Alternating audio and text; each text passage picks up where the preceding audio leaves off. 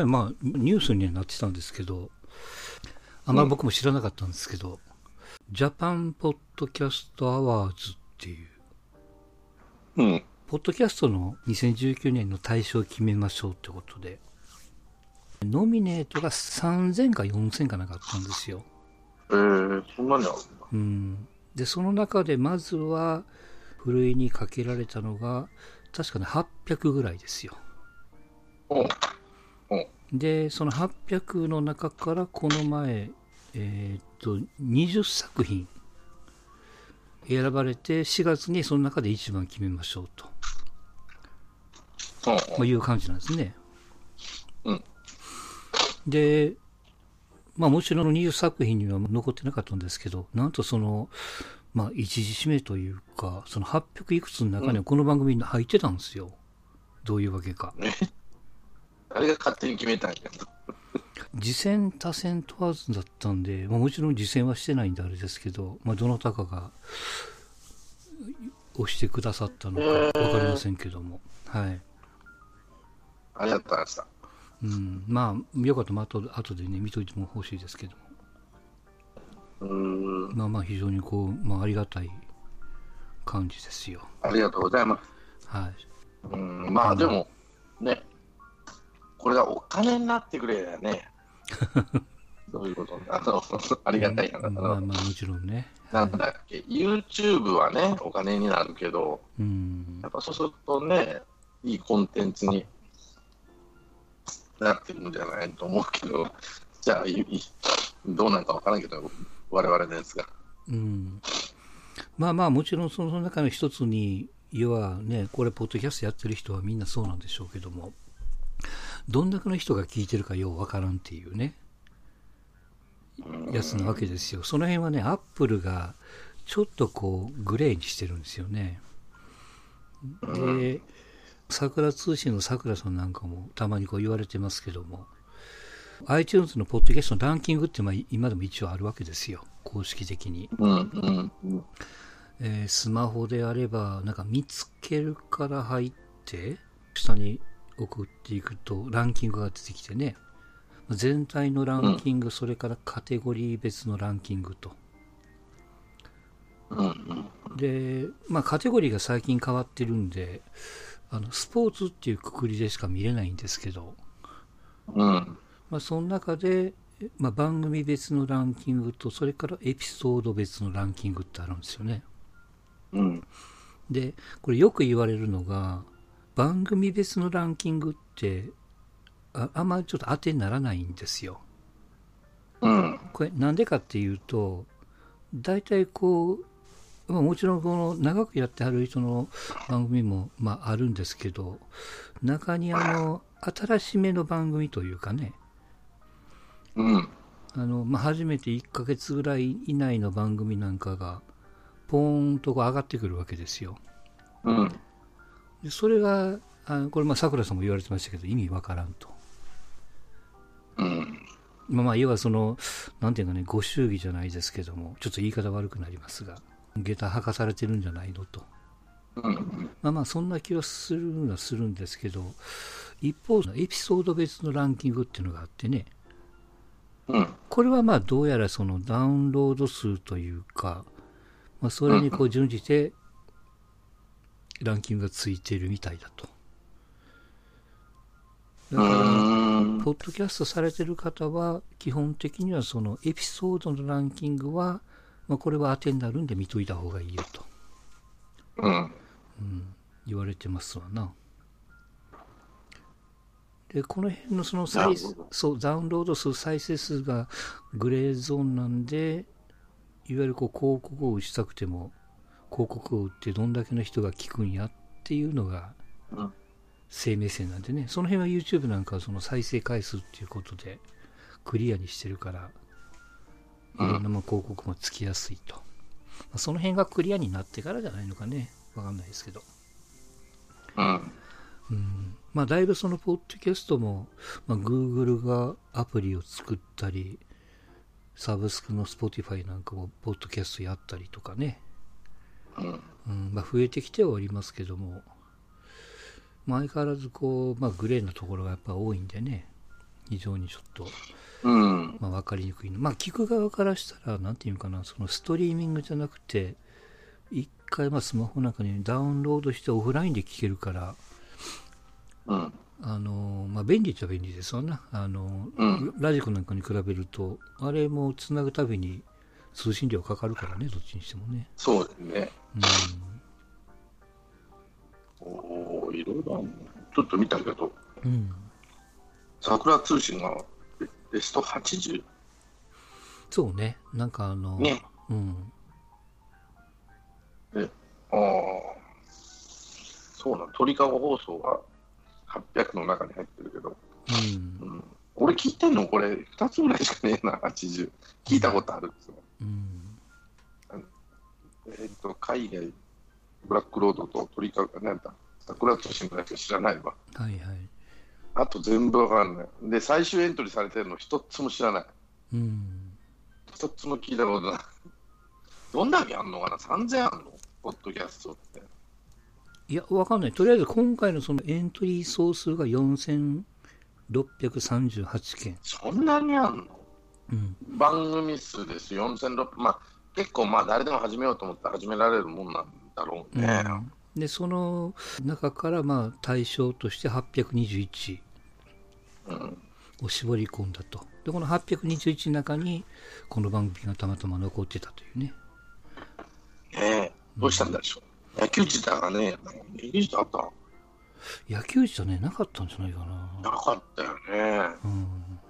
こういうことちゃった。まあまあ、ある種、なんていうかね、そのまあ定期的にやってるとかなんかあると思いますよ。その、うん、ああ、定期性ね。う。うんん。まあ、その辺はあるかもわかんないですわな。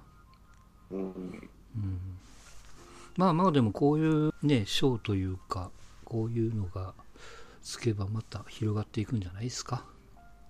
まだまだやっぱねり知名,、知名度は低いからね。うん。お音声だけだからね、どうしても。うんあのいろんな、まあラジオですよね。うん、そうそうそう。うん。う。うん。それもアンダーグラウンドなラジオだから。はいはい。うん。知らない人ばっかりのあの、ジャッジメントの審査員。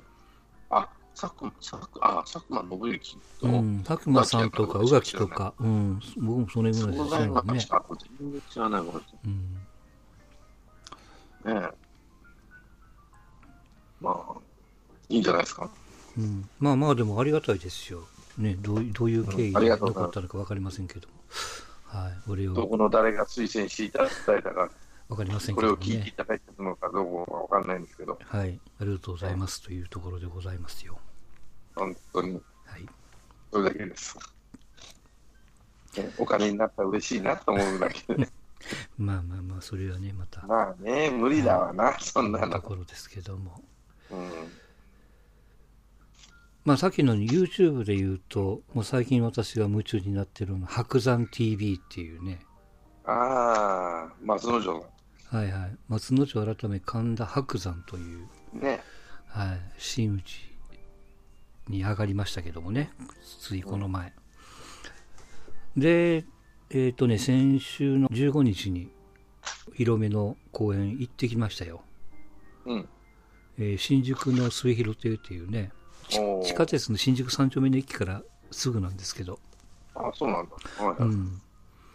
あの、何時からえっ、とね、この広めの公演やってる間は、松之丞の会のやつは5時からなんですよ。夜の。うん。で、昼間は昼間でやってるんですね。昼の部ってことで。はいはいでね、キャパが340、50なんですよ。はい。はいはいはい。整理券を取るのに大変やと。うん。ただまあ、並んだら必ず、その、なんていうのかな、その、えー順番の中に入ればね、まあ見れるって、一人一枚なんで。で、このま松やっぱね、松之丞人気、あの白山人気があるんで、しかもその、真打ちの広めなんでね、うん。現場に着いたのが5時過ぎですわな。で、うんえっ、とね、200何番目でしたよ。あのーまあ、それは後で理由は言うんですけど、もうとにかくね、うんまあ、普通の11日から20日までの10日間なんですけど、うん大体こう徹夜組が数十人、うん。で、まあ少なくとも、まあ7時ぐらいまでに並ばんともうん。見れないっていうね、うん。格好なんで、まあその辺も聞いてたし、それから僕が行った15日はちょうど中日でね、うん。ゲストに爆笑問題が出る日だったんですよ。あまあそれもあって、ちょっと若い子も多かったですけどもね、あ、なるほどね。うん。まあ今日、ちょっと2月の19日収録してますけども、え今日はね、ゲスト志らくですよ。おお、立川志らく。うん。で、最終日20日の日が、えー桂文枝。前の三枝さんですよね。ああ、三社やな、昔のね。うんうん。で、一重ばっかりで。前日18日は桂文鎮ですよね。うん。でね、爆笑問生爆笑問題初めて見ましたけど、うん。やっぱすごいね、オーラあるね、やっぱね、あの人ら、あれぐらいになると。まあ、距離も近いってこともあるし、いや、ちょっと感激しちゃったなと思ってね、まあ、落語家さんなんか僕もたまにちょいちょい見るから、あれなんですけど、そういうそのテレビに出てはるその漫才師なんかっていう、特にこう、爆笑問題なんかそんなね、演芸場には出ないからね、うん。うん。うんまあ、ちょっとまあ感激したなというのと、あとはまあね、あのほとんどこの白山 TV というさっきの YouTube のね、チャンネルうん。で、この10日間をずっとこう流すみたいですから、じ1本15本ぐらいの動画ですけどもね、おあのね、めちゃくちゃ面白いのが演芸場の楽屋を丸写ししてるんですよ。うん。だから、うんあのまあ、そんな楽屋の雰囲気なんか僕らもしもちろん知らないしで出ていく直前の雰囲気とかねああいうのもすんごい面白いんですよねうん。で松之丞自身は僕も生で見るのも何回目かなもう7回目か8回目ぐらいですけど、あ、結構見てんだ。うん、最初に見たのがね2017年ですようん。僕年末にたまたまラジオ聞いたんですよねうん。んでこの松之丞の講談聞いてすげえなと思ってうん。でそこからこうパラパラっと調べ出すと当時まあ2つ目っていうねうん。えーっと落語家さん講談師さんは見習い前座2つ目真打ちかうん。この4階級なんですけど、まあ、この2つ目で、うんでこの2つ目ばっかり集まってる成金っていうグループがあってねうん。これがあの西新宿の CD ショップの中をちょっと使って毎週金曜日にこう落語やってたんですうん。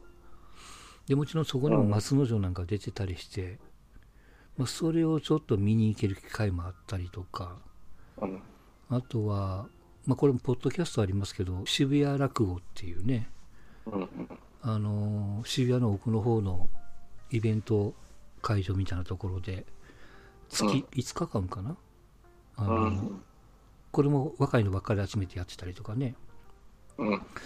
だから最初の僕が見出した頃なんか松之丞を見るのに、えー例えばその渋楽で2人会だと1000円ぐらいで見れたりとかね。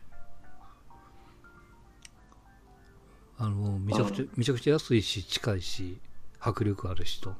うん。もうあれあれという間にもうすぐもうね満タンになっちゃいましたけどもね。今はもう全然取れないし、うん。うん、よっぽどだからこの演芸場でやってて整理券を配って朝並ぶのはしんどいけども並んだら見れるから、うん、これ楽なんですよね、そうそう。まあまあ、それはね、うんいいっすよね。えー、と新宿で20日までやってあとは浅草行って池池袋行ってっていうことでね3月終わりぐらいまでやってるんじゃないですかねそのうん。工場含めたおお披露目のやつはこの20日で終わりですけどもね、あの途中みんな並んで挨拶するっていうね。それは20日までみたいですけど。うん。まあ前もどっかで聞いたことありますけどもやっぱこう東京ってやっぱそういうそのまだまだその演芸場が残ってるからねその落語というか。東京はね、うん。東京はないな、4、4ヶ月ぐらいだからね。うんまあまあ、歌舞伎は見れるけど、うん今回もだからあれですよ、その、5時から9時ぐらいまでで、えーっと、3000円やったかな。ああ、うん。もう全然。で、普段は、あの、投資で3000円ぐらいなんですよ。はいはいはい。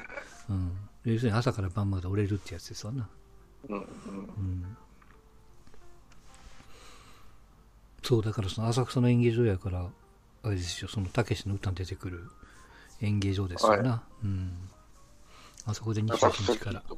そうそうそう。うん。っていうところでやりますと。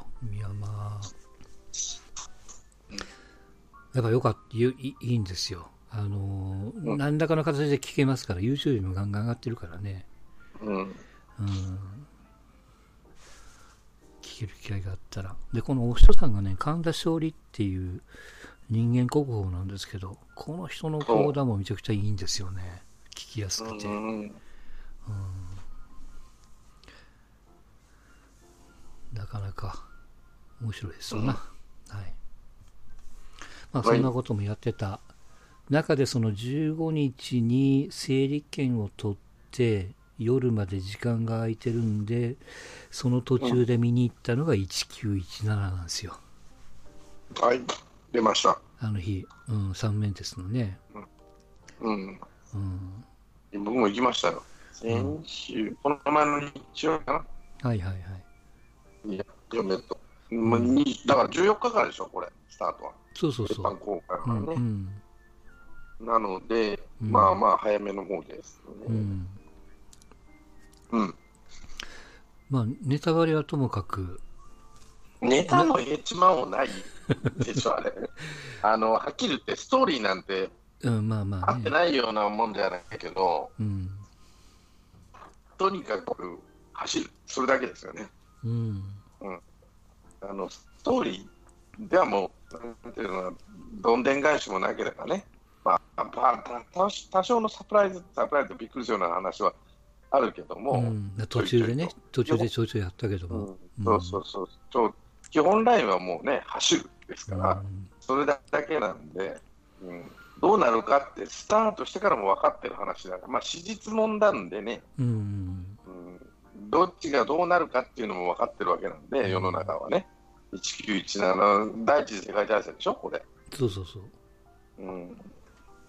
ただ、人間ってのは残酷だなと思うだけの話でね、うん。あのー戦争っていうのはね。特に要するにこう何にもないところにこうまあ堀を掘るわけじゃ掘ってるわけじゃないですか、うんうん、でうん。水の中を人間が走るような感じでしょずーっと、うん、あれのそのなんていうかなその圧迫感もそうだしあとはやっぱこうまあカメラワークというかいわゆるこれワンカットものって言われてるね、やつで、うん。うん、まあ厳密厳密にとまあ繋いでるんでしょうけどあの、繋いだところは俺一箇所分かりましたね。うん一箇所だけ分かった。うん。あ、ここなんだろうなっていうのは。ただ、基本としてはずーっとワンなワンカットでね、長回しをずーっとやって、うんリハーサルすんごいやったらしいね、これ。そう、まあそうだし、その、ん溝というか堀というか、あれをこう掘りながら、え、撮影しとったらしいからね、ずーっと。うんうん。上から見たらえらいことになってるっていうやつですよね。なんだったかな。まあ、ねえ途中で顔色が変わるのはびっくりしましたけどね。ああね、ちょっとあれすごかったね。みあれあれあれは。ワン回長回しの中で顔色がどんどん変わってくるんでね、うん。誰とは言わないけど、はいはい。あれはすごいなと思った。途中でどうし。うん。途中でどうしたのかっていうのは分からんけど、ううんん、あれはすごいなと思ったな。あと、知してもその感動もよりも凄さのが上回っちゃって、うん。うんストーリーのあの感動もないことはないけど、それより、まあ、目が離せないっていうのかな、ずっと息が抜けないというかさ、うん。やっぱりずっとこう追っかけてしまうよね、ずっとね。で、目線が、その、見てる観客も、いわゆるこう、両脇をこう、壁で、作られているようなところの空間におるような感じになっちゃってるから要するに右から左から何が出てくるかわからんみたいな状態になっちゃうじゃないですか。しれませんねまあまあまあ、でもやっぱすごい映画はすごい映画でしたよ。まあまあ見たことなかったからね、ああいう映画はね。よくあのゲームっぽい、なんていうかな、あの主人公の目線で、一回あったね、なんかこう、ねとにかくこう、現場を走り回る的な映画はありましたけども、ちゃんとカメラの前に主人公がいて、それをこう、時にはこうぐるーっとカメラが回ったりとか、ずっと後ろから追っかけたりとかね、うん、してましたから。うんまあ、すごかったですわな。なんかおじいちゃんでしたよね、監督の。そうそうそうそうそう、おじいちゃんの話みたいなね、うんまあ、それがベースになってるっていうね、ことでしたよ。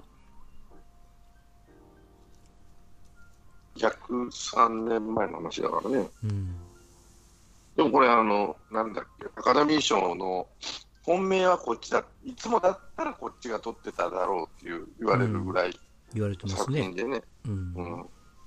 今回はパラサイトになったのは会員が増えたからと、のと、うん。じいさんが減ったからっていうところかな。うん、まあまあっていうことも言われてますけどもね。白人のじいさんが好きなそうな映画じゃないですか。うん、特にイギリス人がね、イギリス系の方々が大好きな映画だなと思うし。まあでもやっぱ最近は、なんでのここ、うんまあ4、5年だけ撮ってみても、えーなんでこれが撮るのっていう作品ではなくなってきてますけどもね。うん、でも、まあ、前回がその、グリーンブックであったりね、うん、うん、あれは黒人と白人のね、はい交わりを出したもんであったり、今回はパラサイトね、韓国のそのうん、映画だったり、多様化が進んでるわね、あうん、の、前の、ホアキンさん、ホアキン・フェニックスは、まあ、気は持ってないけど、うん、うん誰だっけ、ラミ・マレックなんかはもうね、ゲイの話だし、そうね。うん、だからたその保守的なアメリカの保守層の方々だけじゃない人がどんどん増えてきて、うん、入ってきてんじゃないかな、そのアカデミー会員の中にね、うん。なんか6000人かいるんでしょ、そのファン投票かなんかで大体基本選ぶっていうんでしょ？でね、この作品賞だけをね、順番付けするんですよ。うん。例えば6作品やったらそれを順番に選ぶんですよ。うん。だから、なんていうの？よく言われるのが、その平均値の争いになるんで、あの、めちゃくちゃ好かれるけど、めちゃくちゃ、え、じゃあめちゃくちゃ好きではないけども、めちゃくちゃ嫌いでもないっていう作品が意外と残るっていうんですよね。うんあの、低い点がつかない、つきにくいっていうかね。うんうん。例えば A さんはパラサイト10点つけるけども、B さんはパラサイト、これはもううんアメリカの映画じゃないから1点やっていうね。こんな人がおったらパラサイト上に上がれないんですよ。だから、なんちゅうの、アメリカのその保守層、うん。まあ、トランプが好きそうな人と、えーなんだ、戦争、やっぱ戦争もんっていうのは好きなんだね、白人が大活躍する。もちろんね、特に結果が結果やからね。にになんだ第二次世界大戦前後から以後以前に比べてね、うん。最近のでやったら、まあ、何白人は活躍しないけど、第二次世界大戦ってのはさ白人だからね、メインうんうは。ん。やっぱ好きなんだろうなと思って、こういう1917みたいな映画は、うん。本当は。だからこっちが撮ってたんじゃないかっていう話だよね。うん。うん、数年前なら、10年かな。で、やゆ、やゆ、あの、批判されたよね、ほ白いアカデミーって。うん。まあ今年も一部ちょっとね、そんな話はありましたけど、うん、まあ、まあ、あとはあれですよ、外、正確に言うとその外国語賞はなくなってるからね。その、なんとか長編なんとかっていう外国語映画賞に変わるもんはできてるけど、まあそうやってこう、鳴らされてるところもあるから。うん、うんあの前回あんま言わんかったけどもあのなんていうかなあの出だしあの松たか子がパフォーマンスしてたんですようん。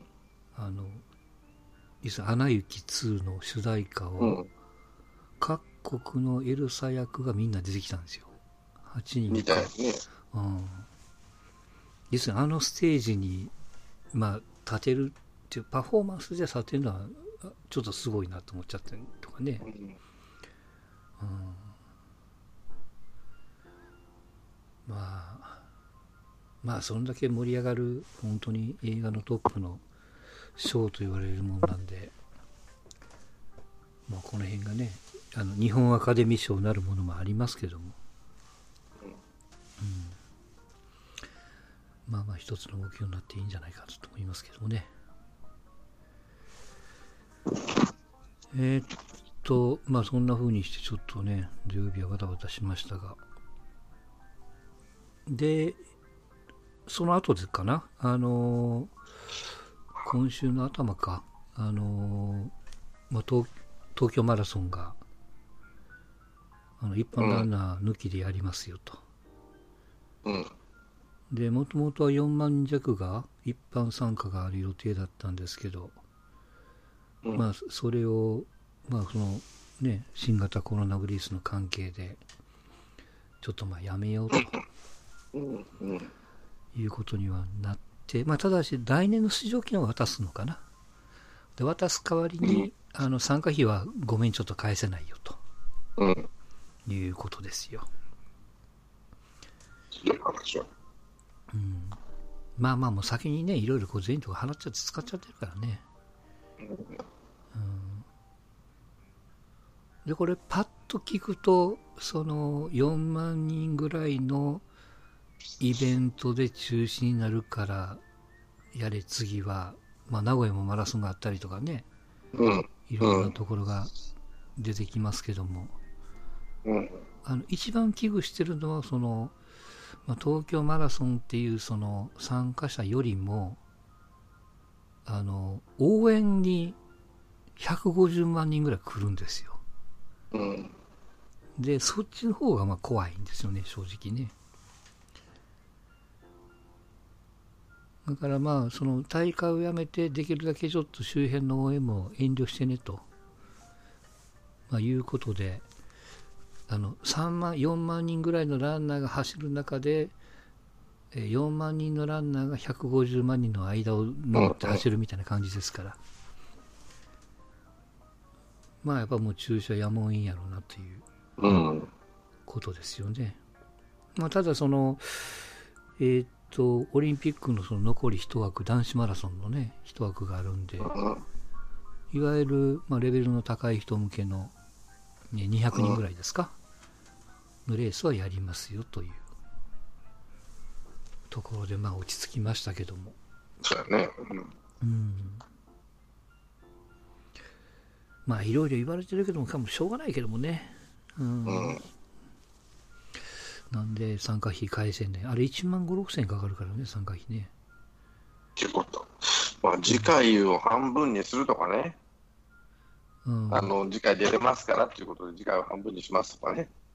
うん、まあまあでもね、次回出れるだけでも大したもんないけどね、とりあえず。あの、うん。当たる確率はめちゃくちゃ低いからね、東京マラソンって。うん。うん。それがまあ次出れるってまあ分かってるんなら、あの、8割方はそれでこう OK みたいですけどね。うん。うん。で、問題はこの大きいイベントで東京マラソンが中止になったから、さっきの翌週に名古屋のマラソンがあって、うん。しばらくすると大相撲が始まって、うん。で、プロ野球じゃないですか。野球ね。うん。やるとは思うけど。うん。うん。まあ、それもね、その、まあ、状況次第っていうことになるのか分かりませんけど。そうですな。まあしょうがない。まあね、うんまあ、基本はもう、できるだけもらわないように、うちもうるさいよ、とにかく帰ってきたら、もう、とにかくアルコールで消毒、うん。まあ、そうでしょうね。手洗い、うがいと、うん、キャンキャン言われますけどもね。もらったものはしょうがないけども、できるもらわない努力をしないといけないっていうね。うん。うん、それはもう、個人の責任になっちゃうから。うん。うんまあ、気をつけていただきたいと。まあマラソンも楽しみないけどね、うん、いろんなこともあって、あの新しい靴履いて出る人もおるかもわかんないからね、うん。それもちょっと、今回だから、設楽と大迫も出るから、はいはい。あと国内トップのあの井上っていうのも出ますから、アジアトップのね。うんまあ、三つどもえですよ、ある意味ね。うん。